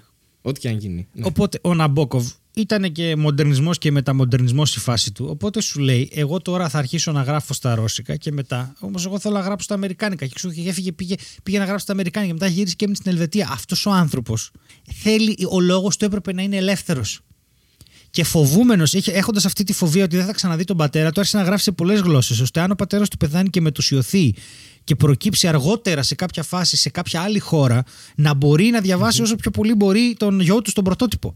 Πολύ και σωστό. λέει, αν ο πατέρας μου όμως τελικά γεννηθεί κάτι το οποίο δυσκολεύεται με το γραπτό λόγο, Α, και η ελευθερία μάλιστα. λοιπόν που ήθελε για τον λόγο ο Βλαντιμίρ Ναμπόκοβ για να μπορείς στο τέλος ο πατέρας του ως υπουργός δικαιοσύνης να είναι παντού δίκαιος αλλά σε περίπτωση που χαθεί στον πόλεμο κτλ. Και, πρέπει να είναι εξαιρετικά δίκαιος και δεν ξαναμιλήσει στο γιο του να μπορεί αν μετουσιωθεί Δηλαδή, αν ξαναγεννηθεί σε μια, σε, ένα, σε Ναι. μια από τι 7 ζωές του, να μπορεί να επικοινωνήσει μαζί του με οποιαδήποτε μορφή. Γι' αυτό άρχισε να σκέφτεται τα emoticon. Ώστε ό,τι και να Αχα. γράφει ο Ναμπόκοβ από δίπλα να το σημειώνει και να ξέρει, Α, ο γιος μου εδώ υπονοεί ότι είμαστε χαρούμενοι. Α, εδώ υπονοεί ότι είμαστε λυπημένοι. Α, εδώ έχει μια σκατούλα. Εντάξει, δεν ξέρω τι εννοεί με τη σκατούλα. Μάλλον είχε κακή μέρα. δεν Ακριβώς. ξέρω. Α, εδώ έχει ένα emoticon που ηρωνεύεται. Η ελευθερία του λόγου λοιπόν έδωσε στον Βλαντιμίρ Ναμπόκοβ αυτό το χάρισμα να εφεύρει τα emoticon. Μπράβο, Στέλιο. Μπράβο, Πόσο το Στέλιο. ξεστήλισα; Μπράβο, Στέλιο. Τρεις φορές. ξεστήλισα τρεις φορές, για να εντάξει. μην το ματιάσω. Ήταν τόσο καλή η εξήγησή σου. Και να πούμε εδώ και ένα fact ε, που έβγαλα μόλις από το κεφάλι μου: ότι ο Ναμπόκοφ είναι και ο άνθρωπος, ο μόνος άνθρωπος που έχει γράψει ε, ολόκληρο μυθιστόρημα αποκλειστικά σε emoji. Μμ, οκ. Δηλαδή το διαβάζεις και είναι σαν να διαβάζεις ιερογλυφικά, κανονικά ξέρω εγώ. Έχει, είναι πάνω από ένα εκατομμύριο emojis μέσα, είναι 368 σελίδες και μ, θέλει χρόνο με να το διαβάσει, αλλά είναι, ε, θεωρείται από τα μεγαλύτερα αριστουργήματα όλων των εποχών. Χαίρομαι που. Να πούμε και τον τίτλο, δεν μπορούμε γιατί είναι σε emoji. Α, δεν- οπότε είναι- δεν ξέρω να διαβάζω emoji. Κάτι τέτοιο. Είμαι ε, αναλφα... όχι αναλφάβητος, ανεμότζητος, αλλά αν ήξερα να διαβάζω emoji θα, θα το διάβαζα σίγουρα, γιατί θεωρείται all time classic ας πούμε αυτό το έργο. Μάλιστα. Λίγο πριν περάσουμε στην τελευταία ενότητα αυτού του podcast, το Netflix Coco Corner, θα θέλαμε να ευχαριστήσουμε για άλλη μια φορά τους ανθρώπους που κάνουν αυτό το podcast να στέκεται στον αέρα μόνο του, χωρίς να το στηρίζει κάποιος άλλος. Πέρα από αυτούς, αυτά τα segues που κάνω είναι εκπληκτικά και αν τα ακούσει ο Χάρης, γιατί έχω γραφώ μόνος μου, θα με πνίξει. Οπότε, αν θέλετε και εσείς να στηρίξετε, μπορείτε να το κάνετε στο patreon.com βρίσκοντας πληροφορίες στην περιγραφή. Σας ευχαριστούμε πάρα πολύ. Αυτά λοιπόν με τα super super super duper funny stuff και facts ε, τα οποία είναι όλα ελληνικές λέξεις από την αρχαιότητα που σας ε, δείξαμε. Μιλάμε πόσο γέλιος Στέλιο, έτσι, δηλαδή πραγματικά πόσο Τρελάθηκα. αστεία facts. Τρελάθηκα. Δηλαδή είναι αυτό που λένε ότι ξέρεις, ε, ξεπερνάει τη, την κομμωδία η πραγματικότητα, ρε Ναι, παιδί ναι. μου. Αυτό, αυτό. Δηλαδή, Ξεκάθαρα. Ξέρεις τι άλλο ξεπερνάει την πραγματικότητα; Η, ε- Όχι, για πες μου. η επόμενη μας ταινία που είναι στο Σινόμπο. Βγάζουμε ταινία. βγάζουμε Βγάζουμε ταινία. και- ταινία. η ταινία στο Netflix ε, Corner που είναι στο Cinobo και μπορείτε να τη δείτε. Και Λέγεται Ισοφερίνα. Και- Οκ, οκ, πλάκα κάνω. Ε- Είναι από τις ελάχιστες φορές που φιλοξενούμε ε, ελληνική ταινία σε αυτό, σε, αυτό το, σε αυτή τη στήλη της εκπομπής τέλος πάντων και μ, θες να πεις ποια είναι εσύ μιας και ξεκίνησε την εισαγωγή και εγώ χώθηκα έτσι ενδιάμεσα και είπα την είναι βλακεία η μου. ταινία του Τζώρτζη Γρηγοράκη που λέγεται Digger. Βγήκε το Φεβρουάριο του 2021, έπαιξε πολύ το καλοκαίρι σε θερινούς. Ε, παίζει ο Βαγγέλης Μουρίκης, ο Αργύρης Πανταζάρας και η Σοφία Κόκαλη. Και, Και άλλοι. Ναι, η Σοφία Κόκαλη επίσης έπαιξε και στην ε, αγαπημένη ταινία του, ε, του Βούλγαρη τη Γουινόνα ε, η οποία εμένα μου αρέσει πάρα πολύ αυτή η ταινία και είναι και τρομερά συγκινητική. Ε, δεν, για κάποιο λόγο έχει μόνο 3,5 αστέρια, αλλά τέλος πάντων. Ε, και τώρα θα αρχίσω εγώ. Άμα είναι στα τέσσερα είναι πολύ ναι, καλό. θα αρχίσω να Ναι, έχω εγώ άμα στα προβλήματα πέντε, με, με αυτούς που βάζουν 2 και 3 αστεράκια στο Digger, ας πούμε. Anyway, ε, εγώ το είδα πέρυσι τον χειμώνα. Εγώ το είδα πριν δύο ώρες. Τέλεια. Χθες, νομίζω. Χθες, ναι, εντάξει. Ήμουν λίγο υπερβολικός. Αλλά, Αλλά, και όντως, πάλι σε σχέση ναι. με τότε που το είδες εσύ, ναι, έχει Ναι. μια χρονική απόσταση έτσι, ε, σημαντική. Ε, το σπίτι λέει είναι στο Χολομώντα. Τι είναι αυτό; Ο, το βουνό, ρε, στην κεντρική Μακεδονία. Και Α, όλο. είναι, είναι βουνό, οκ, ναι, δεν το είναι ήξερα. βουνό, ε, πώς το λένε, oak trees. Έλα. Οχ, Ναι. Με, με ο Oaks. Ναι. Ε, ναι, και εμένα δεν μου έρχεται. τώρα δεν τώρα πειράζει. αυτό. Περίμενε, θα το βρω γιατί. Δεν- Τι, τι δέντρο είναι το Oak. Ε, όχι βελανιδιά. Όχι, ρε. Έχω κολλήσει. Έχω κολλήσει. Βελανιδιά είναι, έχεις δίκιο. Δρύς. Ναι, οκ. Είναι βελανιδιές. Είναι δρύινο. Ε, Ωραίο, πολύ ωραίο το, το σκηνικό. ναι. Ναι, και είναι όλα γυρισμένα Πτολεμαΐδα και Κοζάνη, νομίζω. Ναι, Πτολεμαΐδα και Κοζάνη. Οκ. Makes sense. Makes sense. Ναι. Είναι ένα, μια ταινία που αφορά ένα κατεξοχή, όχι κατεξοχήν, ένα, βασικά ένα πολύ σύγχρονο ελληνικό κοινωνικό και πολιτικό ζήτημα και ταυτόχρονα είναι και ένα παγκόσμιο ζήτημα, νομίζω. Ναι. Και νομίζω ότι είναι ένα ελληνικό western. Δηλαδή, α, το, βλέπω, το γράφει και στο IMDb ότι αυτή είναι η λογική Έτσι του. πλασάρεται, Ναι. ναι. Οκ. Ε, Είναι λίγο western καταστάση. Ναι, αυτό, αλήθεια έτσι, είναι. μια Αν το έτσι, σκεφτείς, μοντέρνα. ναι. Αυτό που πραγματεύεται, αλλά στην ουσία, ναι, νομίζω ότι ο πυρήνας του, του έργου είναι η, η σχέση μεταξύ ενός πατέρα και ενός γιου που είναι πλήρως ε, απομονωμένοι ο ένας από τον άλλον, ας πούμε, και απλά ε, λόγω μιας συνθήκης συναντιόνται μμμ. και ε, προσπαθούν να βρουν μια ισορροπία. Βασικά ο, ο γιος ε, έχει χάσει τη μητέρα του, ε, οπότε ξέρεις, πάει και βρίσκει τον πατέρα του και του λέει ότι ξέρω εγώ πέθανε ε, και μου χρωστάς λεφτά γιατί ξέρω εγώ θέλω να φτιάξω το σπίτι Ναι. μου ε, και κάτι ας πούμε κληρονομικά που είναι αυτά τα κλασικά ξέρεις, αυτά που πεθαίνεις και μετά είναι κληρονομικά ε, είναι μια κλασική κατάσταση.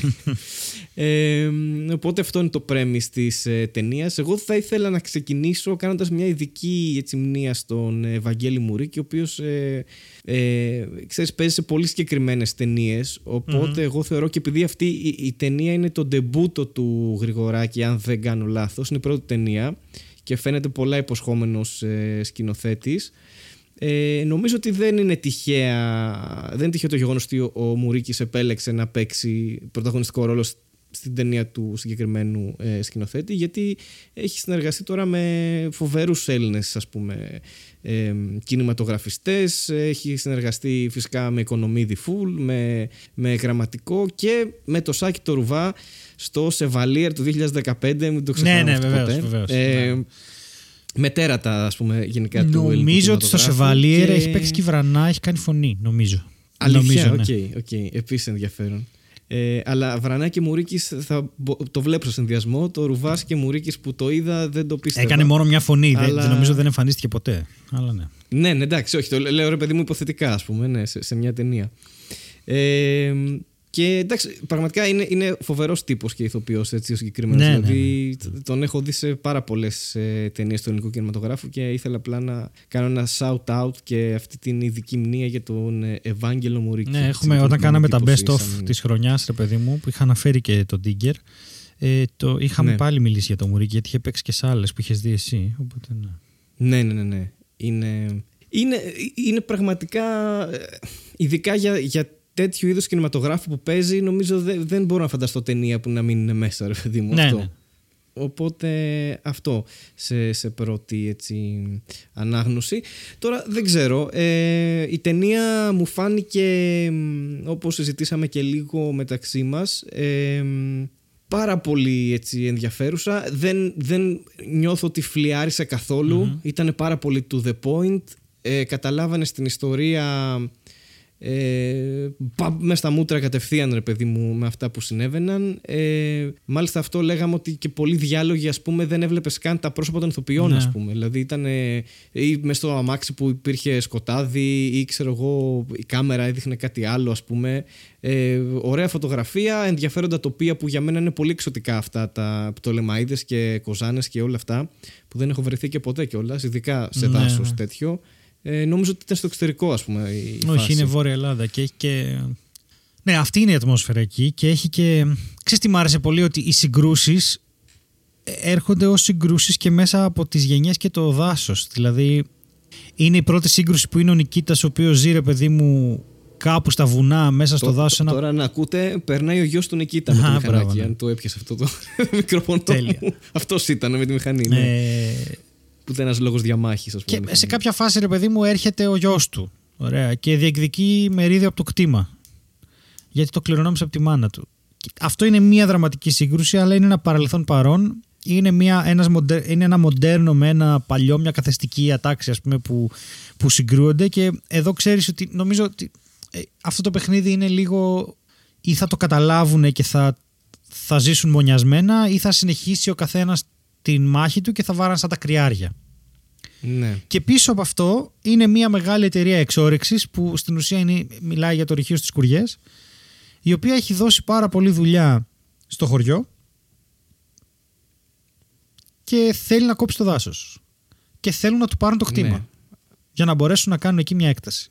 Και αυτός δεν το δίνει. Και Ναι. στην ουσία βλέπουμε πως ε, συνειδητοποιούν όλοι ότι απέναντι σε αυτού του είδους την ανάπτυξη ο άνθρωπος είναι μόνος του και αδύναμος και η απόσταση από τη φύση είναι πλέον ε, βασική γιατί διαλύουμε τόσο πολύ τη φύση βιομηχανικά που αν ζούμε μέσα στη φύση οι άνθρωποι θα πεθάνουμε. Θα μας σκοτώσει η ανάπτυξή μας. Ναι, ακριβώς αυτό επίσης ε, υπήρχε και συναισθηματικός λόγος που ο συγκεκριμένος ε, ο Νικήτας δεν ήθελε να πουλήσει το, το σπίτι του, που ήταν το, το τελευταίο προπύργιο ας πούμε, πριν τα διαλύσει όλα η εταιρεία και το δάσος και τα κόψει όλα. Ήταν ότι δούλευε στα ορυχεία στην περιοχή και υπήρξε εργατικό ατύχημα που έχασε τον αδερφό του. Α, ας μπράβο, πούμε, ναι. Οπότε και για αυτό το λόγο, συναισθηματικό λόγο, δεν ήθελε να πουλήσει το σπίτι πέρα από το ότι κάνετε κακό στη φύση. Γιατί ήταν ένας άνθρωπος που αγαπούσε τη φύση, έμεινε εκεί παρότι η υπόλοιπη οικογένεια έφυγε και πήγε στην Κρήτη, η μάνα με το παιδί, ας πούμε, και γι' αυτό το λόγο είχαν χωριστεί τόσα χρόνια. Ήταν εκεί με τα ζώα του, με τα άλογα, με τις κότες. Η φάση του ήταν φύση, αυτό ρε παιδί μου. Οπότε είχε διπλό λόγο να μην, να μην πουλήσει εν τέλει και ενδώσει στις ε, προτάσεις της εταιρείας, της μεγάλης εταιρείας. Ναι. Μμμ. Θα πούμε και για το τέλος, θα κάνουμε spoiler, δηλαδή... Ότι Ας μην- επειδή έρχεται ρε παιδί μου ο γιος του και γίνεται όλο αυτό το άβολο και περίεργο και ωραίο ταυτόχρονα που πρέπει να αναπτύξουν μια σχέση αναγκαστικά έστω για Ας κάποιο μην το διάστημα. κάνουμε το spoiler. Ας... Ναι, ας μην το κάνουμε το spoiler. Ας- οκ. ας λειτουργήσει- Αλλά έχει ενδιαφέρον γιατί είναι αυτή η σύγκρουση που Ναι, λες. Δηλαδή ναι. είναι και- και προσπαθείς να χτίσεις μια σχέση αναγκαστικά γιατί πρέπει να συνυπάρξεις. Και γιατί είναι το ενστικτό σου ως άνθρωπος ότι αυτός είναι ο πατέρας μου, αυτός είναι ο γιος μου. Και πέραν των γεγονότων και το τι έχει συμβεί και το τι διεκδικεί ο καθένας. Ε, ξέρεις, υ- πάντα υπάρχει μέσα αυτό ότι θες να επικοινωνήσεις με αυτόν τον άνθρωπο, σε όποια πλευρά κι αν είσαι.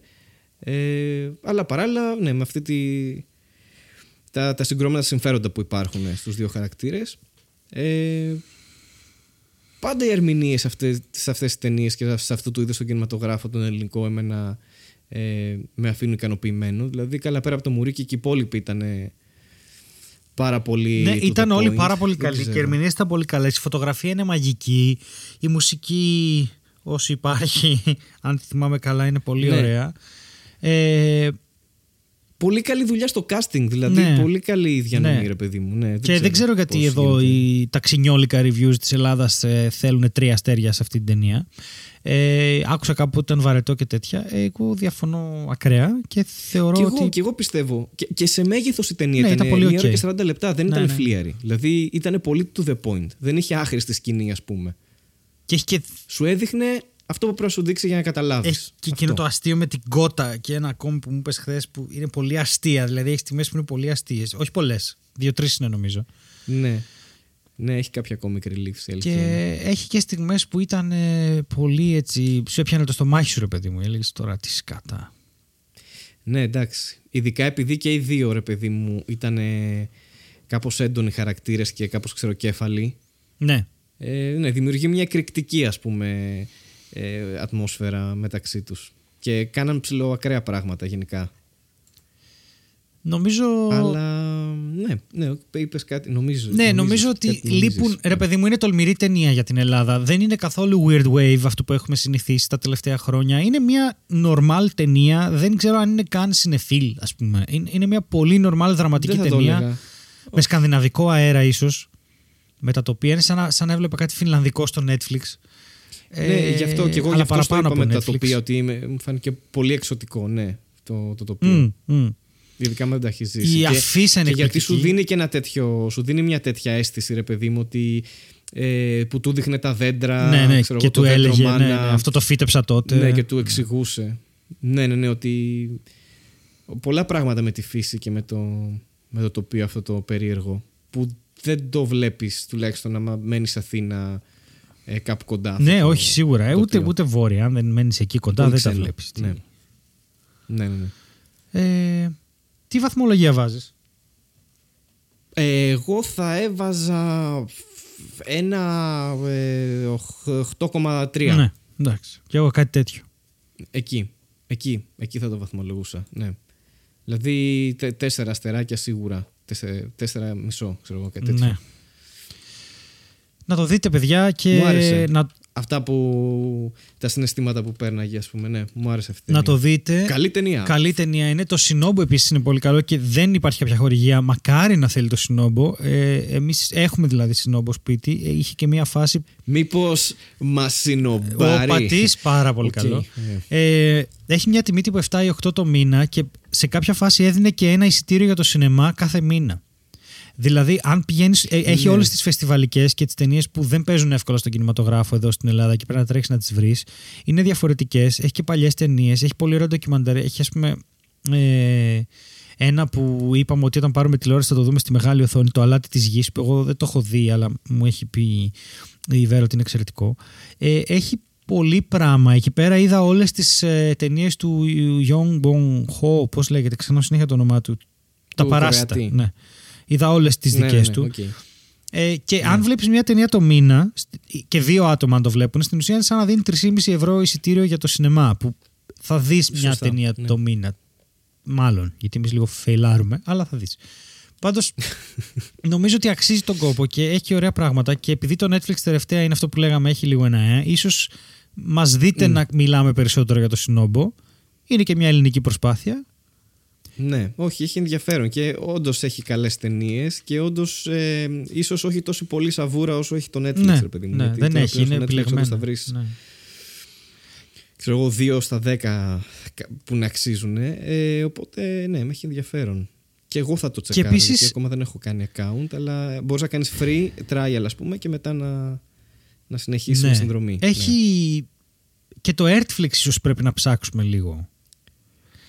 Γιατί... Ναι. Κοίτα, εγώ το έψα, έκανα μια μικρή έρευνα Όχι, γιατί το ας πούμε, ERT- ότι είχε το το Βασιλιά ERTFLIX- Ληρ με τον Άντονι Χόπκινς.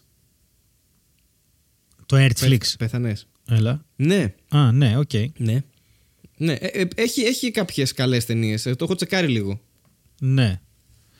Σαν Ε, πλατφόρμα που είναι και free, έτσι, αυτό. Ε, είναι free και είναι ελληνικό επίσης. Και έχει, μια- έχει μία από τις αγαπημένες μου ε, ταινίες που την έμαθα πριν από κάποια χρόνια και είναι εκπληκτική. Το Caro Diario, το αγαπημένο μου ημερολόγιο.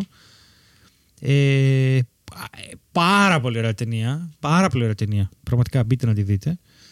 Τι Ε, προτείνουμε χαμός εδώ, γίνεται χαμός. Ναι, ναι, όντως Μόνο έχουμε κουλτούρα ξεφύγει. μοιράζουμε Έχουμε σε αυτό το ξεφύγει podcast. λίγο, ναι.